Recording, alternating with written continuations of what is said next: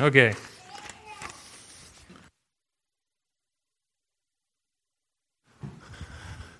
Well, if you would join me in the Gospel of Mark, chapter 6, here today.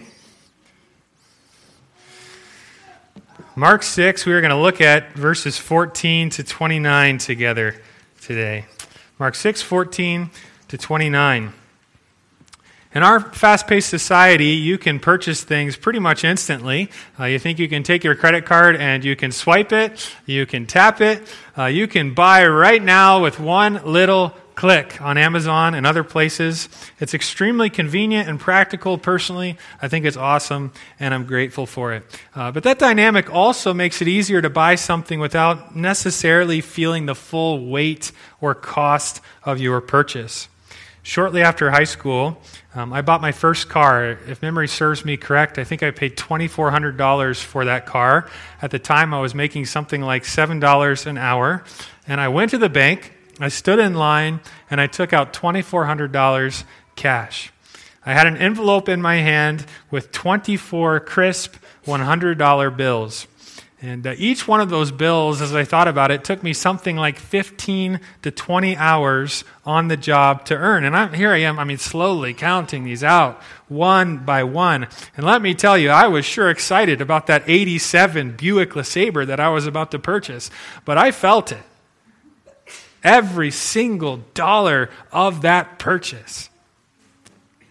Many people hardly give a passing thought to the cost of whatever they decide to do with God's voice and with God's word. In Mark chapter 16, verses 14 to 29, in many ways, I think is intended to help you count the cost of something. It's intended to help you feel the weight of what you decide to do with the Word of God, with the voice of God in your life. There's a price to pay, you might say, and you need to feel the full weight of that. You want to slow down from, from our instant, fast paced society where you can tap and swipe and this and that and slow down and feel the weight. Because the price is so high, you should weigh the cost of whatever it is that you decide to do with God's voice. Today we're going to look at two price tags. Uh, first, taking up most of our time, we will look at Herod and the price tag for not listening to God's voice. And second, we'll look at John the Baptist and the price tag for being God's voice. And in both scenarios, there, there is a high, high price to pay. So we begin with the first price tag. Because the price is so high, you should weigh the cost of not listening to God's voice. What is the price tag for that? If we were to answer that question by looking at Herod's life, it would be this First, your conscience will be tormented. That's part of the price to pay. And second, your life will spiral downward without God's word. Price to pay number one in that scenario is that your, life, your conscience will be tormented. Look with me at verses 14 and 15 of Mark 6. King Herod heard of it, for Jesus' name had become known. And some said, John the Baptist has been raised from the dead. That is why these miraculous powers are at work in him. But others said, he is Elijah. And others said, he is a prophet, like one of the prophets of old. As word continues to spread about the message and miracles of Jesus, the chitter chatter on street levels is really spreading fast. And people are grappling with Jesus and his identity and who he is. And everyone thinks that in some way, shape, or form, Jesus is a prophet. He's some kind of prophet. But amongst that chitter chatter, there are many people posing the idea that John the Baptist has been raised from the dead. That's the explanation for Jesus and his message and his miracles and all the miraculous things that he's doing. Well, you note that verse 14 starts this way. It said, King Herod heard of it. He hears of all that's going on, he hears of the chitter chatter. And then verse 16 takes us right back to King Herod again. It says, But when Herod heard of it, he said, John, whom I beheaded, has been raised. That is the voice of a turbulent, tormented conscience. Herod believes that Jesus is John the Baptist raised from the dead. Herod's not in a good place. Why? Well, because John the Baptist represented the voice of God in Herod's life, and Herod had just silenced that voice. The verses to follow provide a gruesome flashback to help us make sense of what Herod said. Why is Herod, as soon as all there's this, this chitter chatter going on, why is Herod going, oh, it's John? John the Baptist was basically the last Old Testament prophet.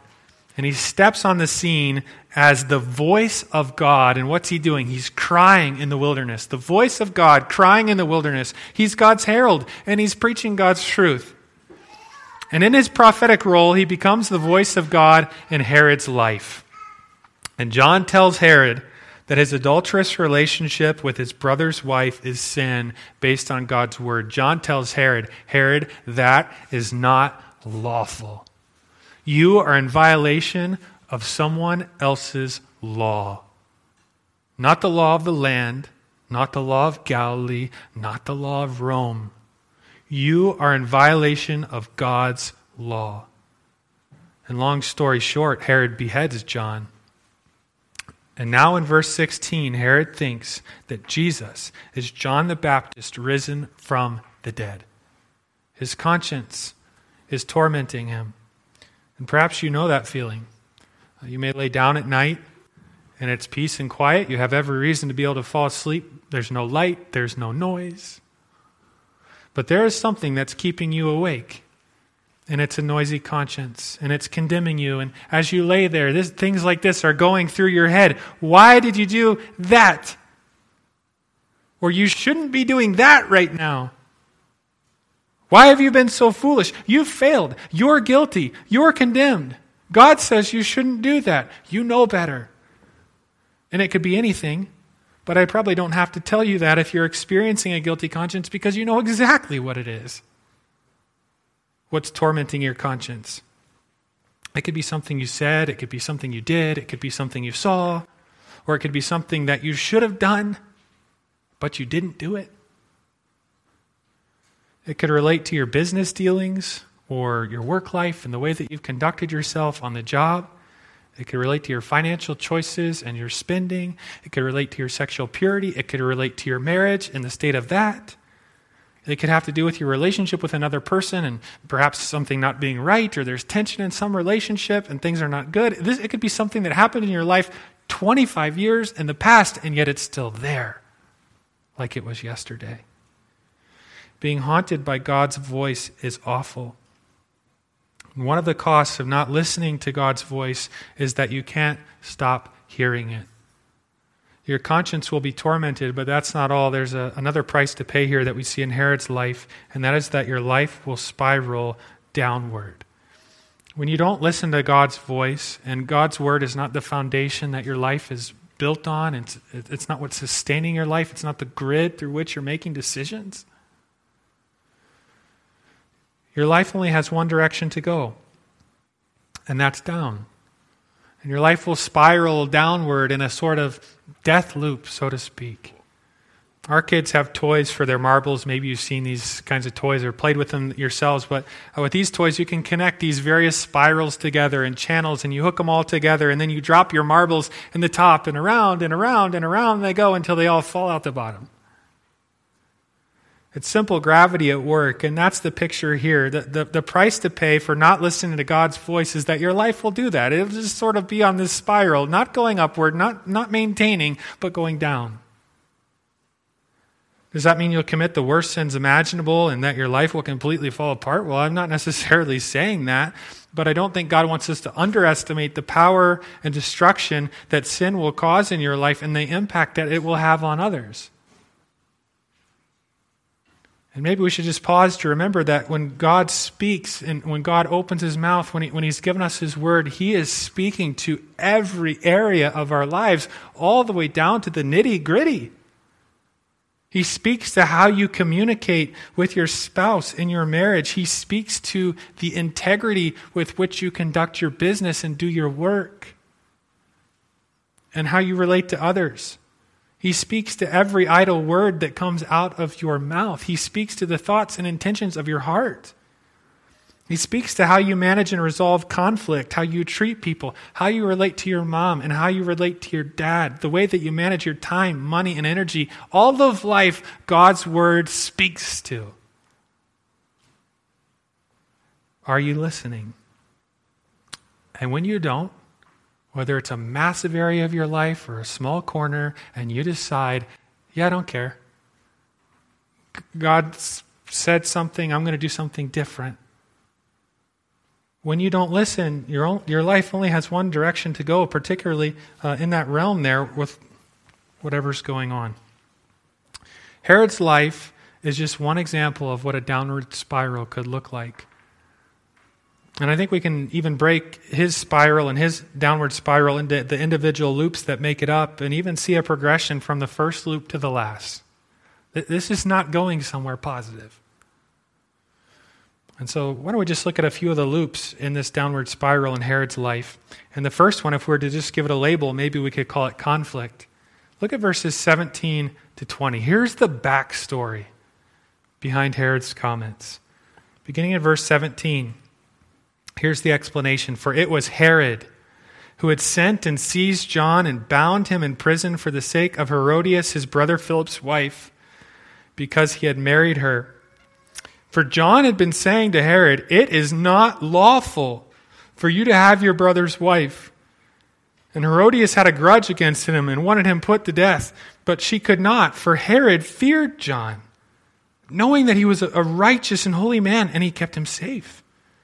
And when he heard him, he was greatly perplexed, and yet he heard him gladly. Herod is one conflicted dude. John, the voice of God in Herod's life, told him that his adulterous relationship with Herodias was sinful. And yet, Herod, he likes John. Herod was willing to listen to what John was saying, but he's too weak to respond. Herod likes and he wants to listen to the voice of God. He, he actually like really wants to keep John around, but he also really likes Herodias. He likes and wants both. He wants the voice of God and he wants his sin. The first loop for Herod is really just this conflict that's going on in his heart, this tension between the Word of God and what John is saying and his life and his sin and what's going on. Meanwhile, Herodias doesn't feel any of that tension. She's been nursing a grudge against John for what he said, and she just wants him dead. Well, conflicted in every way now, Herod takes a halfway position. His wife is trying to kill John. She wants him dead.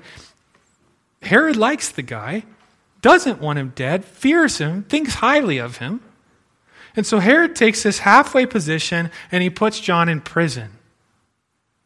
He's actually protecting John, the voice of God in his life. He's protecting John from his ruthless wife, and here Herod is straddling the fence, conflicted. And maybe that's you. You feel conflicted. Because the truth of the matter is, you actually, you like God's word. You don't have anything bad to say about the Bible. You have a certain degree of respect and esteem for the word of God. You like God's word. But you also like whatever sin that you've got going on right now. And you're willing to listen to God's voice, but you feel too weak to respond because sin has you in its grip. And you may even be somewhat like a mouse that's been caught by a cat. If you've ever watched a, a mouse that a cat's caught, I mean, cats just love to toy with mice. And the mouse is trying to play dead, but the cat's just playing a silly game with that little rodent.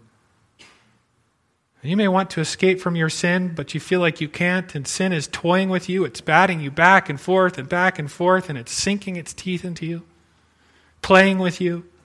And yet you feel like you can't escape. You feel like you're too weak, you're too powerless. And sin, it's like it has its teeth in you. And that was certainly the case for Herod. You say, well, Herod, you just need to fix your problem and stop doing all this. No, no, no. Herod is enslaved, he is bound. He is trapped in his sin. He is, in a sense, powerless against it. If that's you, or if you feel that way, you are on a downward spiral. And don't try to tell yourself otherwise. Unless something changes, it only gets worse. When, when your posture towards the Word of God is what Herod's was, it only gets worse. And you also need to understand that entertaining God's voice is not enough. That's what Herod's doing. He's entertaining it. You can read your Bible, you can listen to preaching, and simultaneously, all you're really doing is entertaining the voice of God. And that is not enough. God does not speak for your entertainment. God's word demands 100% allegiance 100% of the time. And if you merely entertain God's voice, you will be a conflicted person. So that's the first loop that we see in Herod, and I think it's often true in our lives as well. A second loop, though, if we just look at his spiral, I think what we see next is chaos in every realm. Chaos reigns in Herod's life, and it will reign in yours. As soon as you get away from the Word of God, or as soon as you say, I'm not going to obey God's Word over here, the chaos starts to build and compound. Verses 21 to 27 depict Herod as sick, twisted, rash, and weak which is the case really with any life that does not have the stability of the Word of God. We see Herod, just how sick and twisted he is. Look at verse 21. We read there, But an opportunity came when Herod on his birthday gave a banquet for his nobles and military commanders and the leading men of Galilee. So it's Herod's birthday. And he's feasting with his inner circle of government leaders, military commanders, the, probably the financial pockets of Galilee. And this particular occasion presents a spectacular opportunity for Herodias to get what she wants John's death. So look at verse 22. It says, For when Herodias' daughter came in and danced, she pleased Herod and his guests, and the king said to the girl, Ask me for whatever you wish, and I will give it to you. Herod is one sick and twisted man.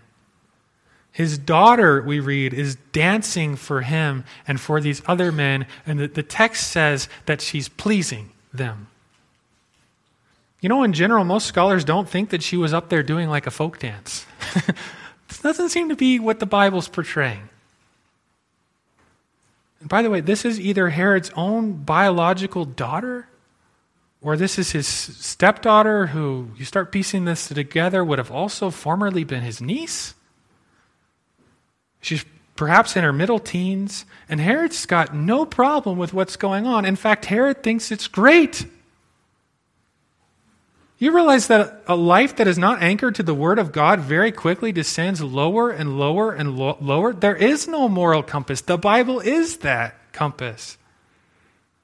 And without God's Word, without elevating it to its proper position, you realize that you lose your bearings. The human heart cannot be trusted. You should fear what is in your heart and what it will do and how it will think and how it will respond when left unchecked without being anchored and guided by the Word of God. We see Herod, he's sick and twisted. We see these rash. Look at verses 22 and 25. For when Herodias' daughter came in and danced, she pleased Herod and his guests, and the king said to the girl, Ask me for whatever you wish, and I will give it to you. And he vowed to her, Whatever you ask me, I will give it to you, up to half of my kingdom. Wow. And she went out and said to her mother, For what should I ask? And she said, The head of John the Baptist. And she came in immediately with haste to the king and asked, saying, I want you to give me at once the head of John the Baptist on a platter. Herod and his friends are eating this up. And perhaps consuming large amounts of alcohol at the same time, and in a state of rash showmanship before all these other men, Herod offers this girl whatever she wants, up, up, up to half of his kingdom. Now, he can't literally give her half of his kingdom. He, he, he's actually accountable to Rome too. But he's just saying, hey, your wish, you name it, whatever you want, I'll give it to you. And so she runs off and she consults her mother and she comes back saying, This, I want you to give me at once, right here, right now, the head of John the Baptist on a platter. A life that is not anchored to the Word of God is often a rash life that is full of regrets. You say things that are stupid. You do things that are stupid. And that is Herod, just saying and doing the dumbest things. He has no stability. He has, he has nothing anchoring or anchoring him, holding him, guiding him. He's just doing whatever in the moment he thinks he should do. Your life will descend into chaos without the word of God. Sick, twisted, rash, and now we see as well weak. Look at verses 26 to 27. And the king was exceedingly sorry but because of his oaths and his guests, he did not want to break his word to her. And immediately the king sent an executioner with orders to bring John's head. He went and beheaded him in the prison. Even though Herod didn't really want to, and he knew it was wrong, he sent the order to lop off John's head. Why? Well, he didn't want to break his oaths, the text says. He didn't want to disappoint his guests. He seems to have some kind of peer pressure going on here. Basically, Herod is a man with no backbone. He is a weak man. You know, this is an extreme request that this girl just made. Herod could have said, wait, wait, wait, hold on a second. No, I can't grant you that request. You just asked for a person's life. No, absolutely not. That's off the table, out of the question, not happening. That's too far you're going to have to ask for something else. But he doesn't. If you merely entertain God's voice, you realize that you too will be weak and you will be spineless. Sin takes you on a downward spiral, and maybe that's where you've been. I mean, this is just one example in Herod's life of a life without the Word of God. But maybe what's going on in your life looks a lot the same. Loop one has been conflict, loop two, chaos. And the third loop in Herod's life, why don't we just call this one killing? Because that's exactly what it happens, literally and metaphorically. Though not his original intent, Herod eventually silenced the voice of God in his life by lopping off the head of John, by killing him. You can mute God's voice. Look at verses 27 to 29. And immediately the king sent an executioner with others to bring John's head. He went and beheaded him in the prison and brought his head on a platter and gave it to the girl, and the girl gave it to her mother. And when his, John's disciples heard of it, they came and took his body and laid it in a tomb. Herod takes off John's head. He completely silences the voice of God in his life. I think there's a progression there. You, you cannot entertain God's voice in perpetuity. That's what Herod was doing. He takes his halfway position. I'll throw him in prison. I, I'll keep listening to him all day long. I like to listen to him. I hear him. I respect him, but I'm not going to change. I, I have no intentions of getting rid of Herodias and acknowledging that that's a problem. You can't just sit there on the fence in perpetuity that way. Eventually, it's almost like you will be forced in some way, shape, shape, or form to need to silence God's voice altogether. The spiral always moves in that direction. And you could do that. You could stop cultivating your personal time with God. Uh, I don't know. Maybe I don't want to hear this book. You put your Bible away, or you rationalize God's word away when you hear it preached. Or you go to services, you hear it preached, but mentally you just kind of check out. Or put up the barriers and walls. Or sometimes I think what happens is oh, maybe I'll just start avoiding church a little bit. You know, God's word, God's people. Uh, start avoiding brothers and sisters in Christ. You stop listening to preaching. You can muzzle the voice of God. And you will eventually have to do that to, to preserve and protect your sin. The voice of God in Herod's life is gone. Or is it? See, the fact of the matter is, is you, you can't silence God's voice. That's where this story started. Go back up to verse 16. But when Herod heard about it, he hears all the clamor and the chitter chatter on the streets about Jesus and what he's doing, what he's preaching, the miracles that he's performing. When Herod heard of it, he said, John, whom I beheaded, has been raised.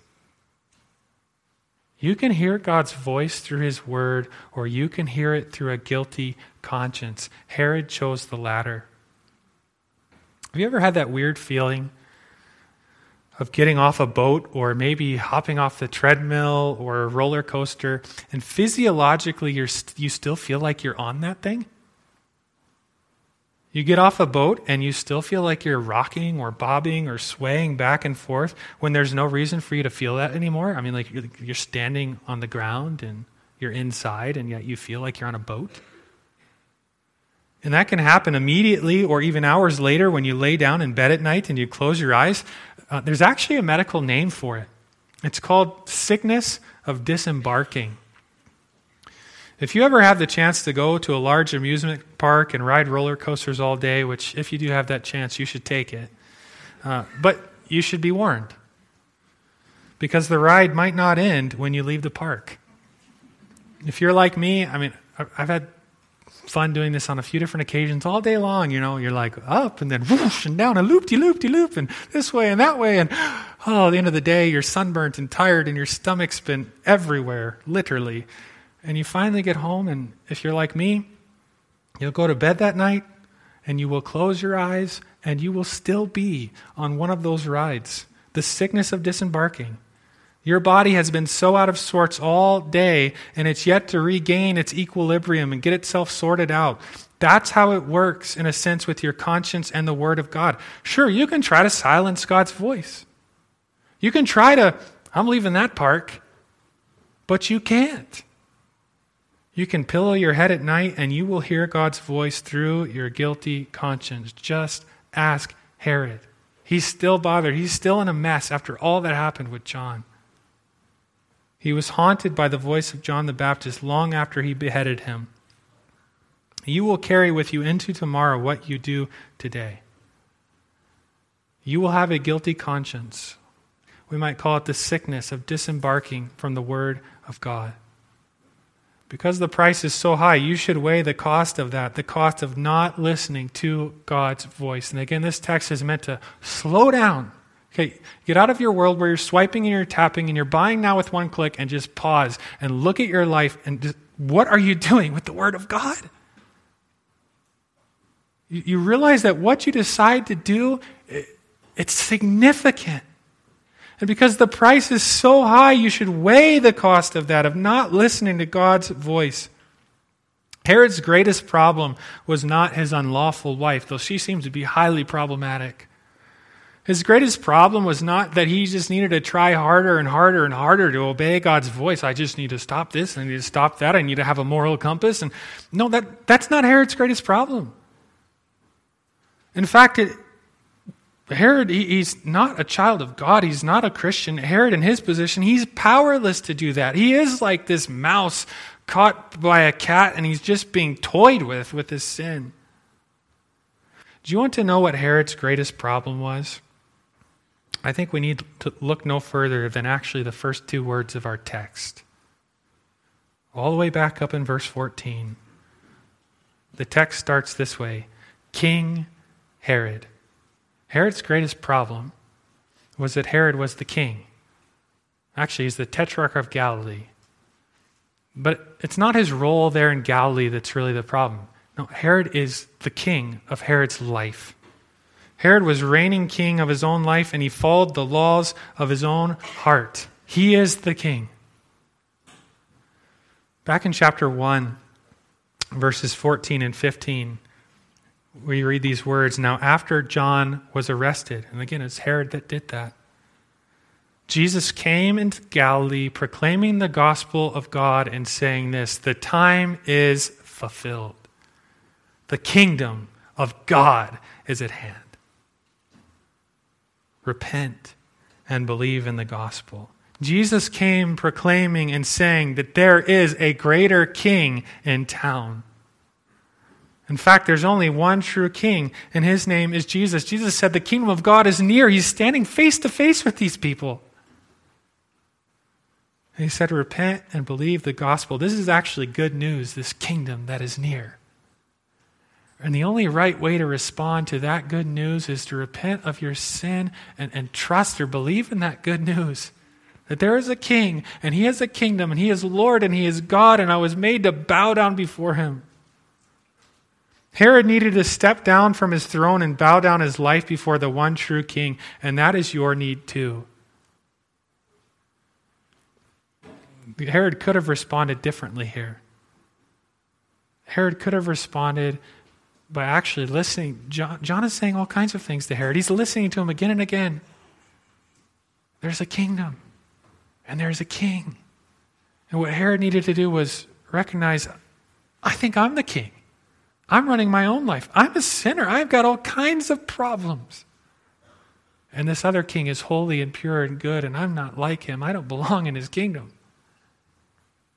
And Herod needed to repent and confess that sin to the one true king and trust that that king would pardon him, that that king would forgive him, that that king would cleanse him.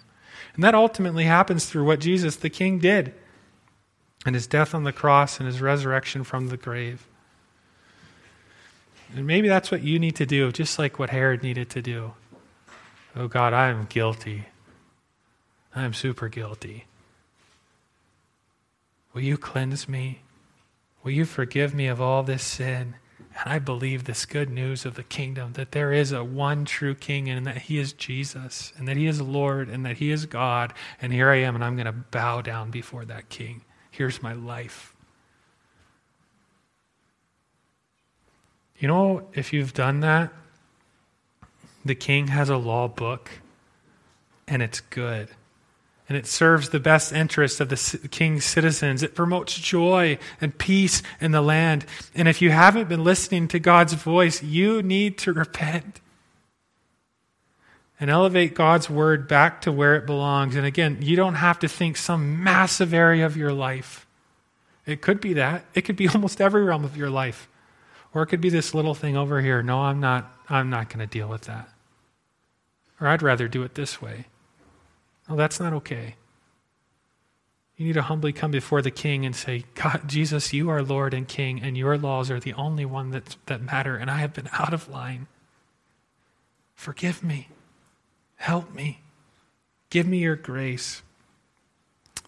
And you elevate God's word back to where it belongs in your life. Um, and if you sit here and your conscience has been tormented, you're like, oh, yeah, I know that feeling. You know, it doesn't have to be. That the gospel itself, in many ways, you might think of it like a soft pillow where a guilty conscience can come and re- lay down and rest.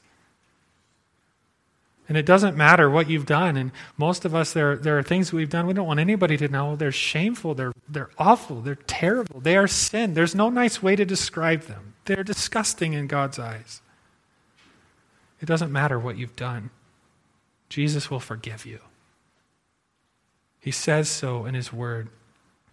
And if your life has been spiraling downward because the Word of God has not been in, in, its place, God's Word, when put in its place, brings immense stability, even in the midst of chaos. It brings grace. So put the Word of God back where it belongs in your life. It is a rich treasure. We've looked at one price tag the price tag, what it costs for not listening to God's voice. And just very briefly, we want to look at a second. Because the price is so high, you should weigh the cost of being God's voice. What is the price tag for that? If we answer that question by looking at John the Baptist and we look at his life, the answer would be that it could cost you everything. John literally lost his head. God sent and commissioned John to be his messenger. Back in chapter 1 of Mark, who is John? He is the voice of God crying out in the wilderness. He's summoning people to repent. He is God's voice.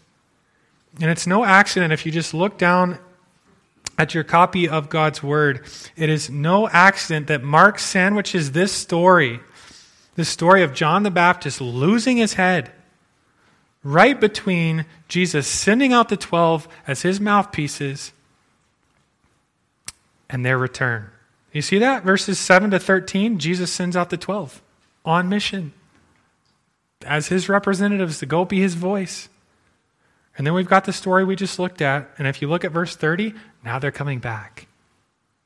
He, he has sandwiched the, the mission that he sent the apostles on, he sandwiched the John story right in the middle of that. And it's a reminder of the high cost of being God's voice. John spoke, and John lost his head. Jesus spoke and was crucified on the cross. The apostles spoke, and many of them suffered martyrdom. Being God's voice, and beyond that, just being his disciple, because every disciple of Jesus is meant to take his word, take his truth into the world. Being God's voice is costly, but the rewards are even greater. I find it interesting that when the 12 returned to Jesus after completing their mission, they had no doubt been rejected by some of the villages they went to. Jesus said as much. He said, You will go to some villages and they won't receive you. Shake off the dust of your feet and move on. And others will receive and they will listen and they, they, will, they will hear your words. They will hear the gospel. They'll experience miracles and all kinds of things. But some people won't. So these men had no doubt been rejected by some of the villages that they went to and tried to preach to. But when they come back and they report to Jesus, that's not what they come back talking about. Verse 30 says that the apostles returned to Jesus, and what do they tell him? All that they had done, all that they had taught.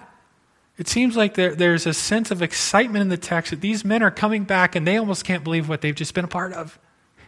We went to this village and we shared the good news there, and people responded, and people were healed here, and people were healed there. They're going back and they're telling Jesus how great this was. Sure, there's a cost. The price is high, and you should weigh the cost of being God's voice. You really should. John lost his head. Following Jesus can be expensive. But just because it's expensive doesn't mean it's not worth it. It's absolutely worth it. And John's ministry, though so short, Jesus had immensely wonderful things to say about John and his life. Because the price is so high, Whatever it is you decide to do with God's voice, you should weigh that. You should slow down right now and give serious thought to what you are doing with the Word of God. And if it's worth carefully weighing the cost before making a big purchase like a car or a house or something that's going to cost you a lot of money, how much more important it is to weigh the cost of whatever you do with God's Word. You can't, it is hard to quantify the cost of that. And so let's make sure we elevate God's word to where it belongs and say, Lord, I am listening. And by your grace and with your help, I'm going to strive to obey it. And praise God that a life that is anchored to God's word is a stable life of joy and satisfaction and peace. Would you bow your head with me?